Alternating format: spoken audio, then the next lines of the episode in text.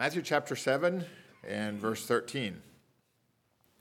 Enter ye in at the straight gate, for wide is the gate, and broad is the way that leadeth to destruction, and many there be which go in thereat, because strait is the gate, and narrow is the way which leadeth unto life, and few there be that find it.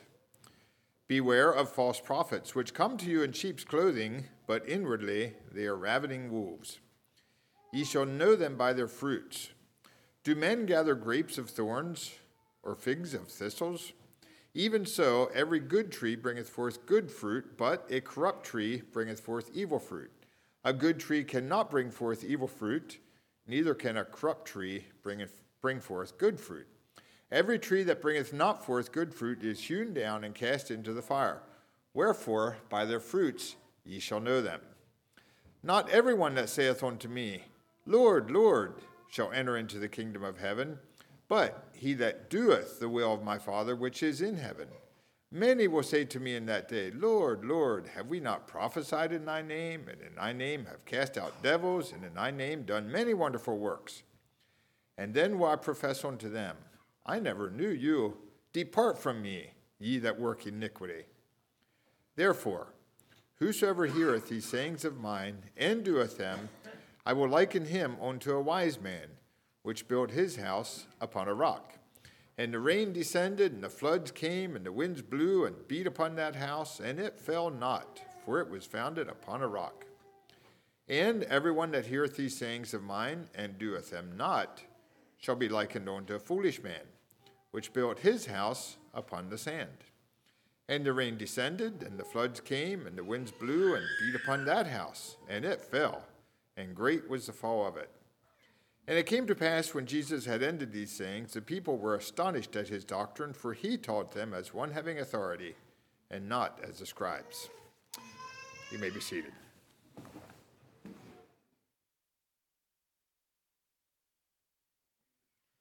Good morning. It's a privilege to be here this morning. Enjoyed the service a lot already. Um, those verses that Nate read there are you ever amazed at Jesus' teaching? I am. Um, and yeah, just going over them again and digging into those words, I'm just amazed at what Jesus really gives us. My title for my message this morning is We Know About Grace, What About Works? And I want to make a disclaimer there right away. Um, I don't know near everything about grace. I'm not even touching the have not even touched the, uh, the touched grace very strongly, and yet um, we had spent quite a bit of time here as a church talking about grace. Um, Romans, what a wonderful passage to dig into and to learn about the grace of God.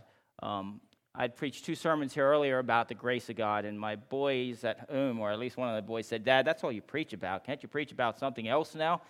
Um, I had two or three people come up to me and say, You know, I'd love to hear about um, how grace and works come together.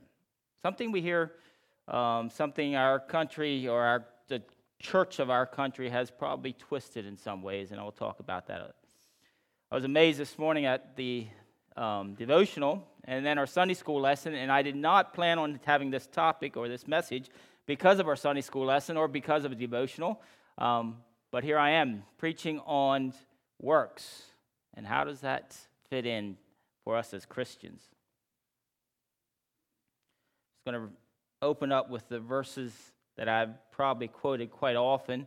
And I'm going to go right to verse 10. For by grace are you saved through faith, and that not of yourself, it is the gift of God, not of works, lest any man should boast. We got that clear?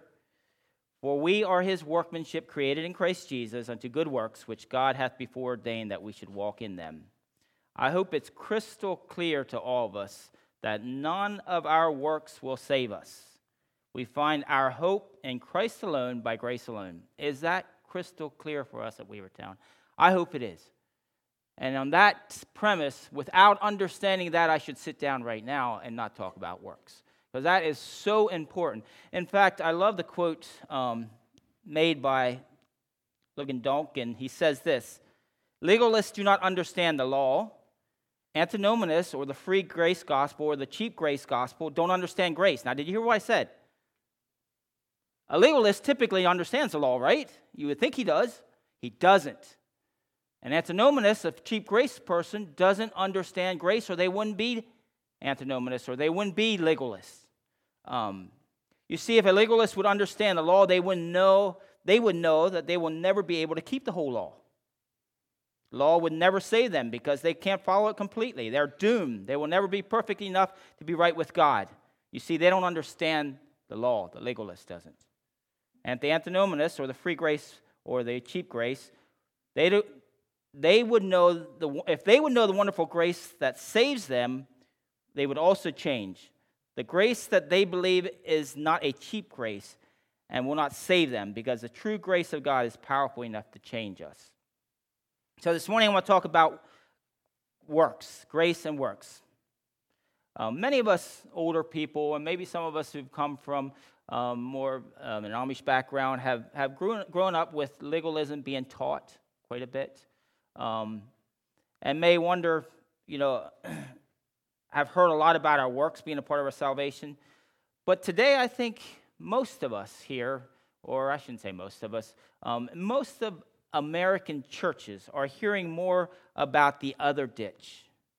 And I want to make it real clear grace is not in one ditch and works in the other ditch. They're in the center. There's no ditches on grace.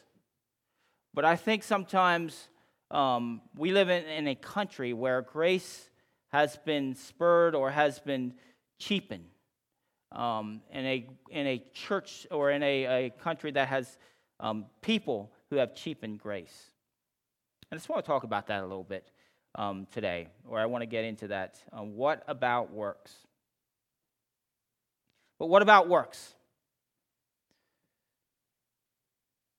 Dietrich Bonhoeffer said this, who was a Luther, Lutheran, um, and we know what Martin Luther said about um, works. But Dietrich Bonhoeffer says this Cheap grace is grace without a price, grace without cost, in theology, it appears as a doctrine that can be memorized without being lived.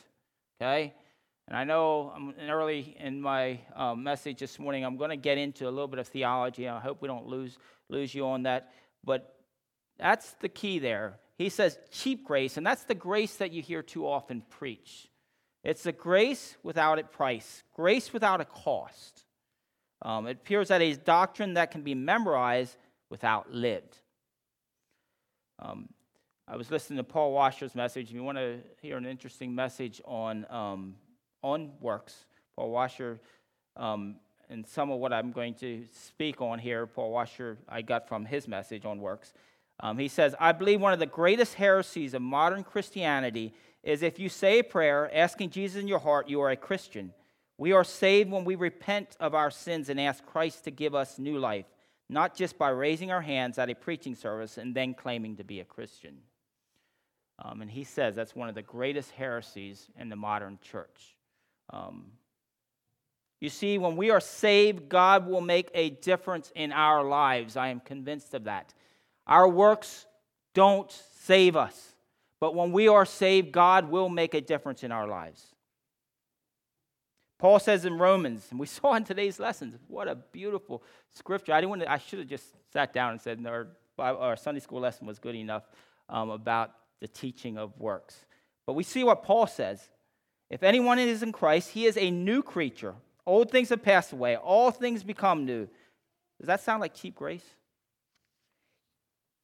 We become saved. We continue to, if we become saved, and continue to live like the world, we are absolutely not saved. We are the power of God changes us. If you are a genuine, a genuine child of Christ, you will walk in the way of righteousness and have good works. The good works don't come by our will and discipline, but by the power of God. Now, I'm not against will and discipline as a Christian. We were talking about that in our Sunday school lesson. Sometimes it takes will and discipline to take care of our members that are going against what Christ wants of us. But that will and discipline comes from Jesus Christ when we're saved. Okay? It's not just a legalistic will and discipline that I'm going to work harder to fight this. It's the power that God gives us to change. Salvation is a supernatural work of God in us. It will have the power to change us, and then we will have good works. Kind of like this. I think some of you may have seen me walk in late this morning. Um, had a reason for that. But if I would tell you that the reason I was late this morning was because I came the back way and I came down 340 and I got a flat tire.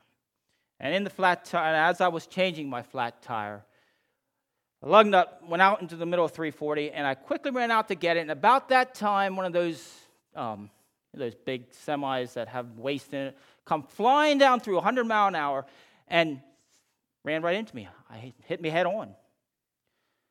Um, truck went on, and I got up, came to church this morning, cleaned myself up a little bit, was late, and that's why I was late.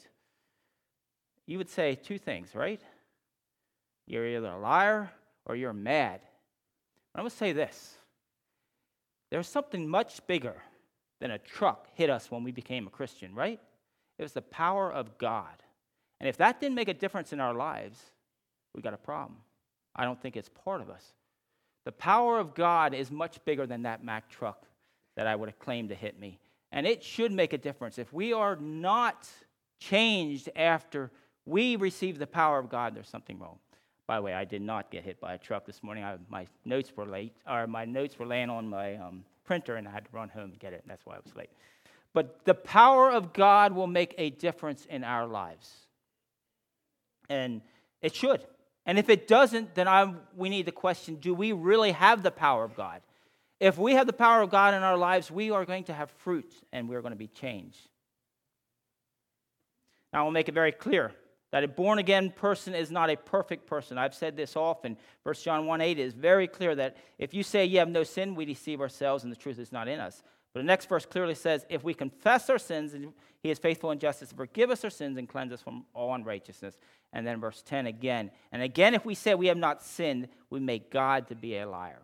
Okay, once again, we're not perfect. But the power of God is going to change us, and Christians are going to live with fruit. If we're not living with fruit, we have a problem, and we should check our lives, and we, could, we should see are we really saved? The true church has always stressed justification by faith, but they've also stressed good works, not legalism, but good works that will follow every Christian if they are truly saved. I like to spend just a little bit of time, you know, I do this so often, to go back in history, see what the, um, see what the early church taught, see what the Anabaptists taught about this, and also just see what the Word of God, also just see what, see what the Word of God says about this. It's important in our day and age to believe and remember that the old paths, not just what people are saying today, is where a lot of truth is found. We all so often, and I love the verse in Jeremiah 6 16, thus saith the Lord, stand ye in the ways and see and ask for the old paths. Where is the good way? Walk therein, and ye shall find rest for your souls in walking along those paths. And I think we need to look back. What are the old paths? What did they preach about works, about justification, about salvation? And then let's look at the Word of God. What does the Word of God say?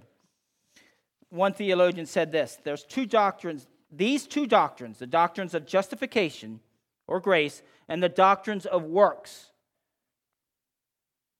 he said these two doctrines may be the most endangered doctrines in today's modern church. The church would rather experience than understand what salvation truly is about.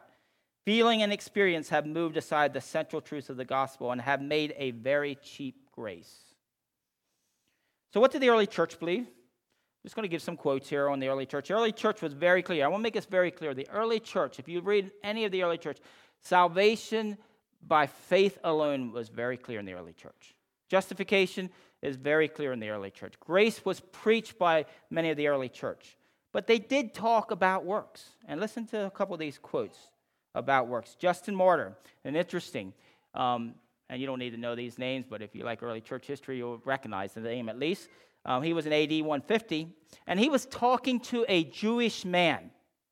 And in his debate or discussion with a Jewish man, we know Jews in general are very legalistic, but in his debate, he says this Blessed is the man to whom the Lord will not impute sin. And he was talking about that verse and, he's, explaining it. The scripture is having, re, that scripture is having repented of his sins, we may receive remission from them. God, we may receive remission from them. And don't deceive yourself that even though they may be sinners, but know God, the Lord will not impute to them sin. we have as proof of this, and then he goes back to this Jew and says, We have proof of this in the Old Testament, which was uh, with, about the fall of David, which was forgiven when he mourned and wept.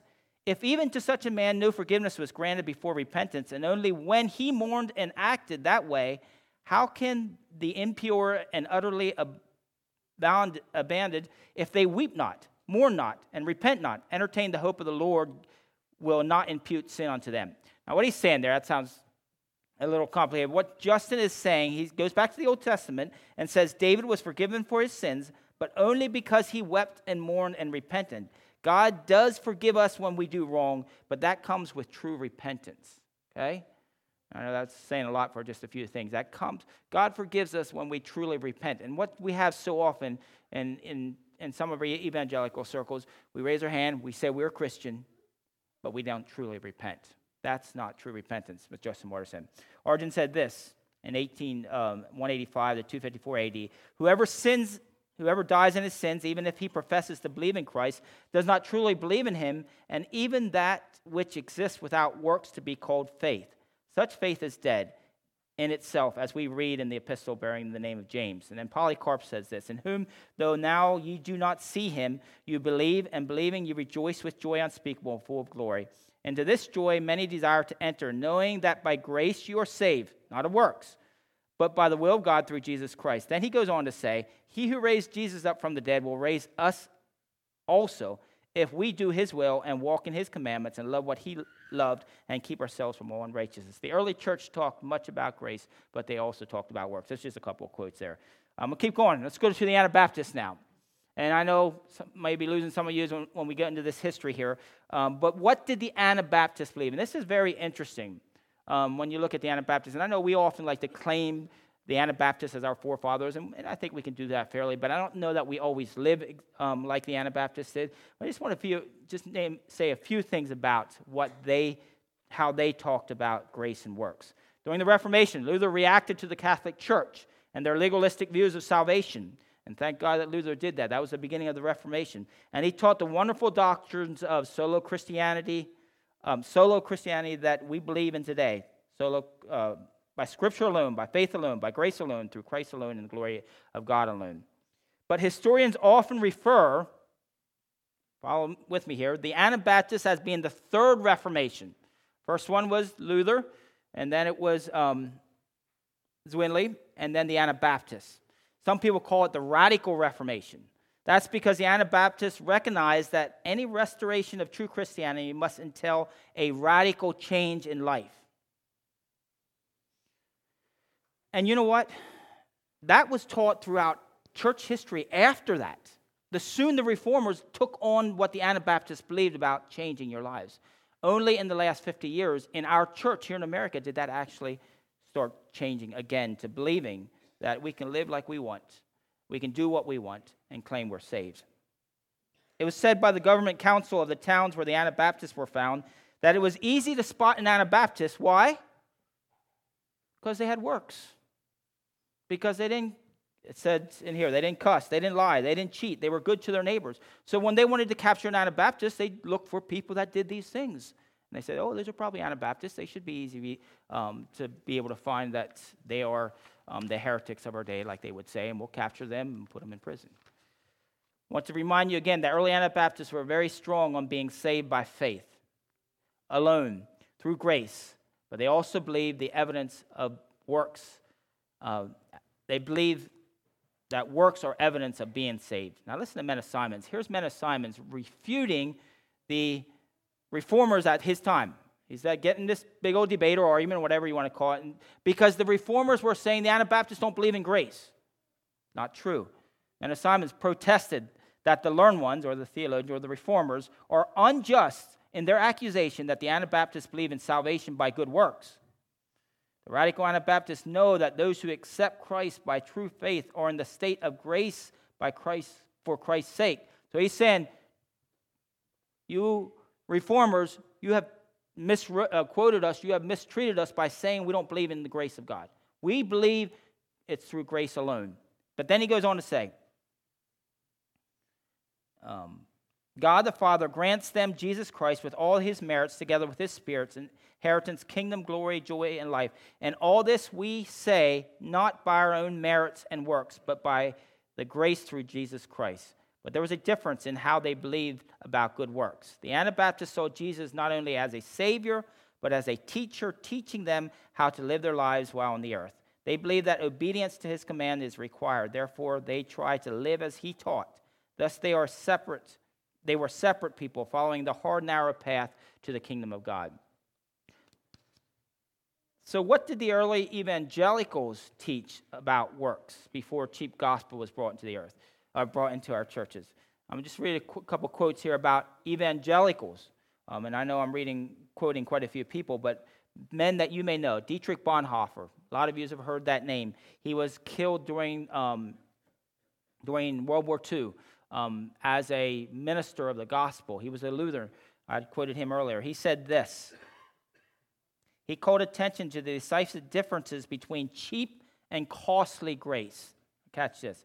And here Bonhoeffer does not mince his words. Cheap grace is the preaching of forgiveness without requiring repentance, baptism without church discipline. Cheap grace is grace without discipleship, grace without the cross, grace without Jesus Christ living without Jesus Christ, living and incarnate. There's another name you probably know, Billy Graham. Listen to what he says, one of the most popular evangelical teachers of our, or preachers of our time. Also, one of the kindest loving men. He said this listen carefully. He believed that a great majority of people who attended Bible believing churches are lost. He said that he would be happy if even 5% of all the people who had made professions of faith in his campaign are saved. Why did he say this? Because he could see by their works they were not saved. That's disturbing. And we have to ask ourselves that question um, Do we have works that prove that we are saved? We can see throughout church history the true church always taught that our fruit and our works tell others and ourselves of our condition with Christ whether we are truly saved. They don't save us, but they give evidence of our salvation. Brothers and sisters, if we have no fruit, we have no evidence that we're saved. Now, the bigger question is what does the Bible say? I just mentioned quite a few people through history, and I hope you stuck with me because here's the more important thing. What does the Bible say about good works? These will, what the Word of God says is if we believe truth is what's going to stand. Listen to me as I read from different men from the New Testament, not just James, who Martin Luther called the straw gospel, not important gospel. This is from Paul. This is from Jesus. This is from John. This is from um, Peter. Titus 1:16 They profess to know God but in works they deny him being abominable, disobedient, and disapproved for every good work. Does that sound like works don't matter? He that says, I know him, but does not keep his commandments is a liar, and the truth is not in him. That's John. Peter. He that lacks these things is blind and cannot see far off, and has forgotten that he is purged from his old sins. Peter. Paul is known for his strong teaching on grace, but listen to Paul. Pursue peace with all men, holiness without which no one will see the Lord. Is that clear? Paul spoke so much about grace, but he also put emphasis on holy living, took this very seriously. To him, true Christian salvation is found in the doctrine that produces godliness. Listen to what he says to Timothy. That's very carefully. 1 Timothy um, 6, I think. He says this If anyone teaches otherwise and does not agree to the sound instructions of the Lord Jesus Christ, and to godly teaching. They are conceited, understand nothing. They have an unhealthy interest in controversies and quarrels about words that result in envy, strife, malicious talk, and evil suspicions. That's for those who are teaching that godliness doesn't matter. The book of James is very clear. I just want to dive into the book of James. If you want to, open your Bibles to James 2. James 2:26 says, "For as the body without the spirit is dead, so faith without works is dead." I'm not going to spend a lot of time here, but I just want to talk about three different things, and I think Dave may have preached on this and may have actually mentioned these three things. Three kinds of faith, but only one that saves us. It's interesting, in our Sunday school lesson, we have Paul talking about um, being saved by grace alone, and who does he use as an illustration? Does anybody know? Who does he, who do, who do he use? What person in the Bible? Somebody. Heading? Abraham, right? Who does James use as an illustration saying we need grace, faith, and works? Who's the illustration James uses here? Somebody? Rahab and Abraham also, right? They both use the same illustration to bring two different points. Now, they're not contradicting each other. I want to make that clear. But they bring two different points. One, um, and I'm not going to get into that, but let's look at what James speaks of three kinds of faith, but only one faith that saves us. In verses 14 to 17, we see a dead faith. Someone claiming to have faith but not having any works is a dead faith. There's no faith, it's nothing there. An intellectual faith, one with a head, which you see in too many of our churches, we know about God, we can talk the words of God, we can say, and you find that not only in our churches, people who claim to be Christians who don't live a Christian life, and yet they claim they're Christians, and they say they know all about God. They can read the scriptures, but they have no works to back it up. That's a dead faith. That's one with head knowledge only. An intellectual faith, one that's head knowledge but no actions. And then the next one, in verses 18 to 19, we find another type of faith. Here's a demonic faith.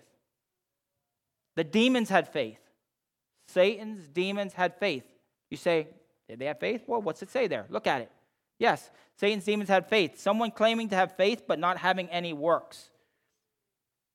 I'm sorry, demonic faith. Even the demons believed in God and trembled. Their faith went further than their head. Their faith went to where? Their emotions. They trembled about God. So it went further than those who had dead faith.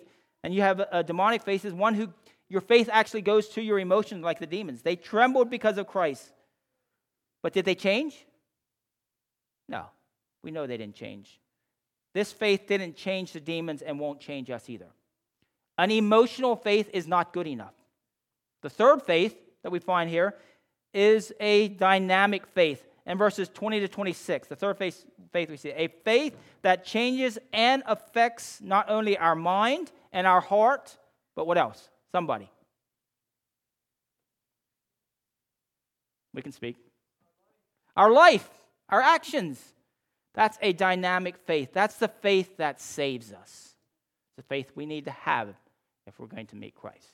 A faith that will actually change our life. A faith that um, when that big truck or that big God hits us and we become born again, we are changed. So, what did, now the last thing I want to talk about is what did Jesus say about faith and good works? And here is, I believe, the most important part, uh, thing. I shouldn't say the Bible is all as important, and I'm not going to hold um, the gospel above all the rest. But let's look at what Jesus said. And turn with me to Matthew 7. We read this powerful message that Nate's been preaching on in the Sermon on the Mount. And the last oh, about 15 verses, we're just going to dive into these verses and take a look at what Jesus says about fruit and about good works. Matthew 7 13 to 29. We see in this passage there are two roads, there are two trees, and there are two builders. Okay? We're going to look at these two roads, the two trees, and the two builders. Contrast. Jesus is showing the contrast. And in American Christianity, too often we think there's Somewhere in the middle, somewhere is where I want to be. I don't want to be radical here. I don't want to be radical there. I just want to be in the middle. Well, Jesus makes it very clear. There is two roads. There are two foundations. There are two fruits, or two trees that bear fruit. That don't bear fruit. One doesn't bear fruit. Um, and let's look at that. We're going to start with the narrow road, verses 13 to 14. Enter ye in the straight gate, for wide is the gate, and broad is the way that leadeth to destruction, and many there be which go in thereat, because straight is the gate and narrow is the way that leadeth to life, and few there be that find it. Here we see a clear contrast to those on the broad road and the narrow road. Okay, there's not that middle road, right? Are we clear with this? There's a narrow road and there's a broad road. We learned that at a very young age. But in American Christianity, somehow we believe there's that middle road between them or jumping back and forth. for I don't know what it is. But if we truly are Christians, we will have fruit and we will live on the narrow road. Now, first of all, it says there's that says there's, there's an narrow gate that we enter in, and there's a what's it called? A broad gate, right? Um, the NIV says enter at the narrow gate and the wide gate. Now, what is the gate? I think we know the gate in the narrow road is what? Jesus Christ. We cannot get in by our own works. There's no way we can get into that gate by ourselves. It's a narrow gate with the cross. We go through that gate through Jesus Christ. And I think we taught that in this church. We preached that in that church, and we believe that. But there is also a narrow road. Now, I know some people would say that's heresy to believe that's not Jesus Christ. I believe that narrow road is a path that we follow. Okay? And we follow that because we're saved. We follow that because we have Jesus Christ. We follow that. It gives us the power to stay on that path. But that path is a narrow path that we live every day as Christians. I love our Sunday school lesson today. We were in our Sunday school lesson, we were talking about, you know, the battles we have as Christians. We're not perfect. We know that, right? But we have the power of God to change and to grow and to continue on the narrow path to heaven. I think we have to remember um, that path is a narrow path. Do we believe that there is more to it than just getting into the gate? We also need to live on that narrow path that leads to life or leads to heaven, one that requires us to continue to repent and change, continue sanctification. I need that.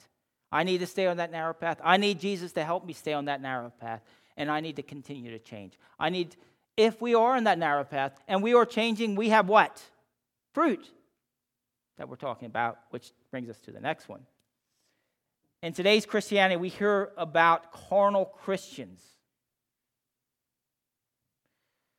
Now, do you know where the word carnal Christian came from? I realize there's a verse in the Bible that says, doesn't say carnal Christians, talks about carnal. But do you know where that started? About 50 years ago in a, the, the, in a seminary, there was a man who made up the idea of carnal Christians. It wasn't talked about before that. Now, most of us aren't old enough to remember that. But the word carnal Christian we use, probably have used it over the pulpit. I may have used it over the pulpit. But it's not scriptural. Carnal Christian is an oxymoron. We are not Christian if we're carnal. Now, I realize we're not perfect. I know some people wouldn't like to hear that. But Christians are ones on the narrow path tr- doing what's right. Not perfect, but by the grace of God, doing what's right. Um, the, Paul Washer said this Jesus indicates that one of the spiritual signs of being a genuine Christian is that we walk in the narrow way. Do you know what the sign for being a genuine Christian in America is? He goes on to say, You prayed a prayer one time. What does Scripture teach? Examine yourself, it says. That's what Paul Washer is saying. Test yourselves in the light of Scripture see if you're in the path because a Christian will be different. I believe that. We as Christians will be different. And I know that's not easily heard for me sometimes when I'm in the middle of struggles and battles. And, and I know God understands that we are continuing to grow and sanctify.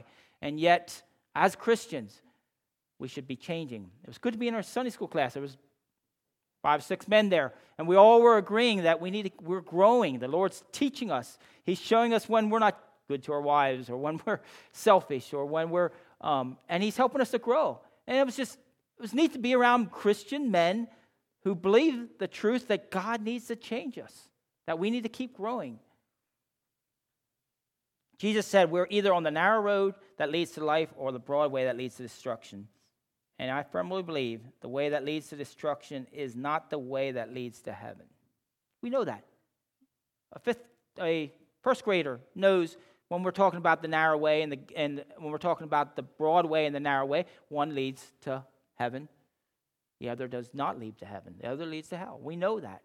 But so often, it's hard for us to preach that. It's hard for me to stand up here and preach to say, if we are on the broad way, it's going to lead us to destruction. That's not easily taken. But it's Jesus' words, right? And I think we need to hear it. Second thing Jesus taught in Matthew 7, verses 15 to 23, is about what? Somebody? Again, good and bad fruit.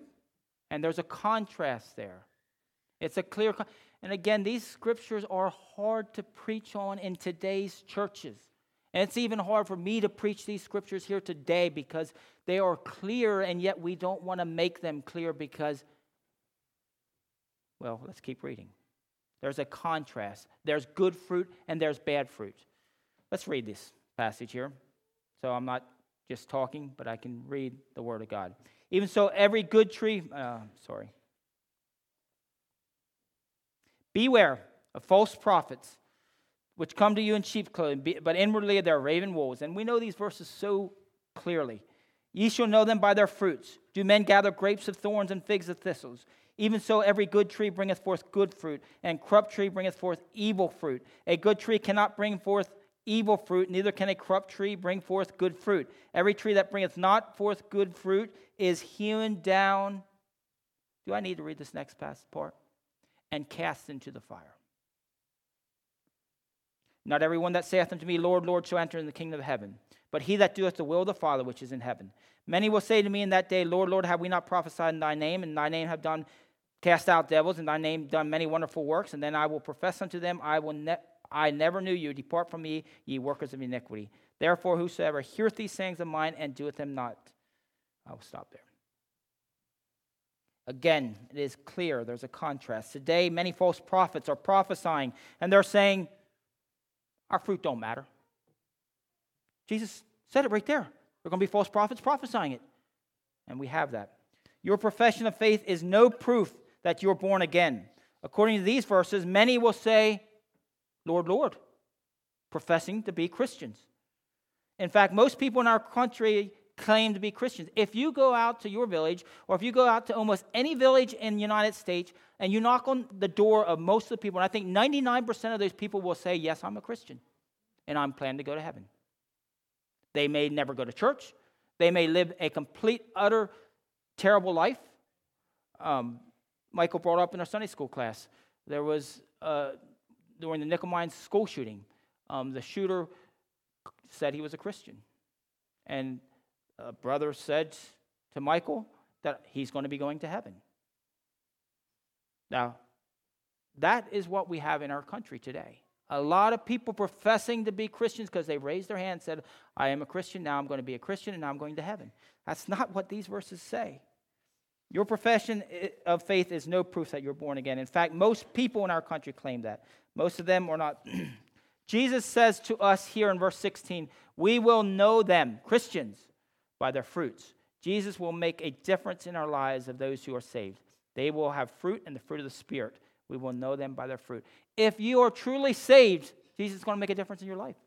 Now, your works aren't going to save you, but you will have evidence that you're saved by your fruit. That's what he's saying here. Verse 19 is very sobering. Jesus says, Anyone who does not bear good fruit will be cast into the fire. Not that our fruit makes us Christians, we are not saved by our fruit, but our fruit is proof of our salvation. Remember, our profession of faith is not worth anything. Jesus says here, anyone can come to me and say, Lord, Lord, I have done this and this. I've been a member at Weavertown. I've been baptized. I've done many wonderful works. I've gone up in an altar call. And he may say, I never know you, knew you, um, unless our fruits are have, well, he knows our heart.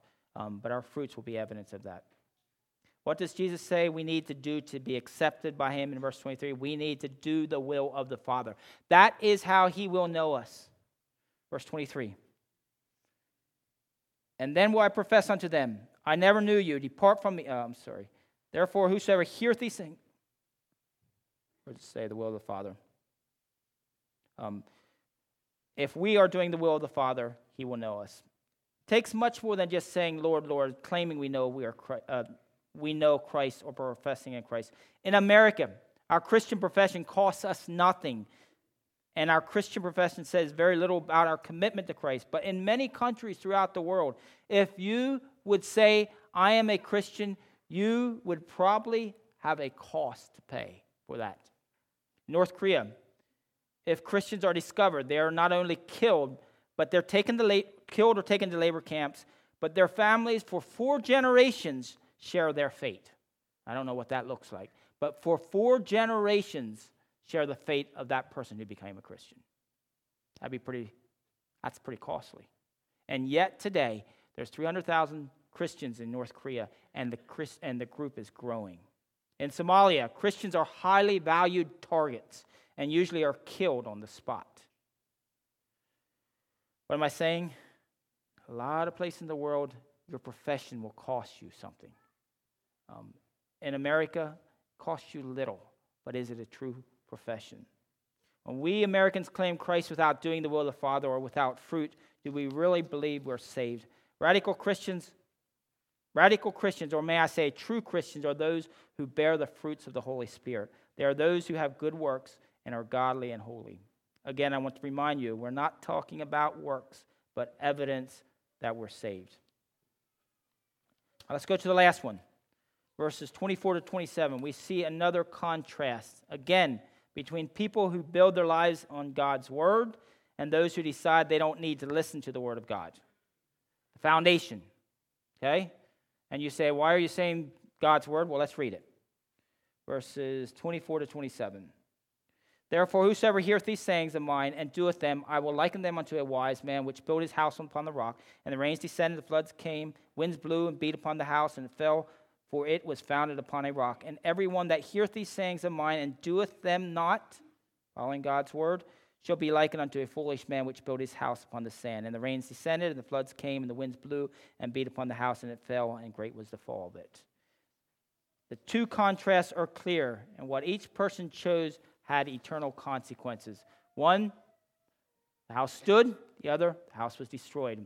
We see here again the lost man who hears the word of God but doesn't change him. He knows how a Christian should walk, but he continues to do his own thing. The Word of God is not, is not forming or building or sustaining his, his life. His foundation is built on is not built on the Word of God, but doing what he wants to doing, do, doing what others around him are doing. But on the other hand, we have people who are building their lives on the Word of God. They're building their marriages, their families, their finances, everything on the Word of God. That is the that is the rock that we're standing on, the Word of God. Radical Christians are those who look, act, talk, and even dress and listen to the music of the Word of God, ask, that the Word of God asks them to. That is a radical one. That's life is evidence of their salvation. I know this isn't very popular in America, but in countries where persecution is taking place, most Christians would have no problem with that thought. That a radical Christian will be changed and it will affect the way they act and the things they do. Is this us here at Weavertown? Are we radical Christians? Are we listening to the Word of God? Is our foundation the Word of God? Are we on the narrow road? Are we bearing fruit?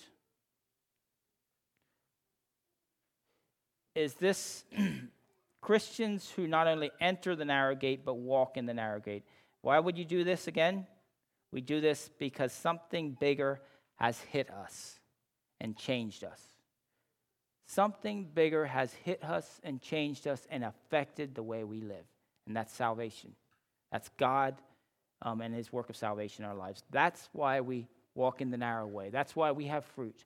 That's why we have a foundation on the put our foundation on the Word of God. I'd like to end with the last two verses here. And this is interesting. And it came to pass when Jesus ended these sayings, the people were astonished at his doctrine, for he taught them as one having authority and not as the scribes. I love the way this, this ends. People were amazed at what Jesus just said. Now I am. I read those verses, I've heard them many times. I study them again, and I'm amazed that God can actually change me. You see, Jesus' teaching was, his teaching had meaning and authority. The crowd was amazed at what he said in these words. And they should still amaze us today. We were, they were not like the scribes or the teachers of the law. Okay, the scribes were the teachers of the law. You see, Jesus was not legalistic, but authoritative. What he said was true. It wasn't just said so we can try real hard to do what's right, but because of the power of God, we can be changed. It was authoritative. This morning, if you say what you heard or you, you liked or you didn't like what John said, that's okay. Because my words don't have authority, not like the words of God. They are only my words. But if you're saying that, the, that about the words of Jesus, that his words have no authority, beware. I also, I also hope everything I said was from the Word of God can be followed and heard because Jesus' words are amazing and authoritative and will change our lives. Got that? Jesus' words are amazing and will change our lives if we allow them to. They will lead us into the right paths, they will help us bear good fruit, and they will be the foundation for our lives. Jesus' words are the words of God and have the power to save us. Let's make sure we read, listen, and follow these words. Let's kneel together for prayer.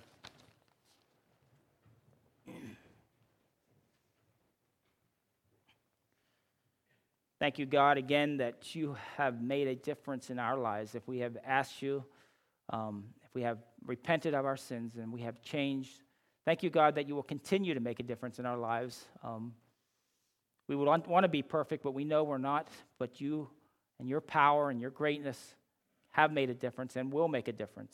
Help us to seek you with our whole heart. Help us to know that we have been changed and live in the narrow way. And give us um, as we serve you, help our fruit to shine and make a difference in the lives of people around us, too. Thank you for your word and the foundation of your word.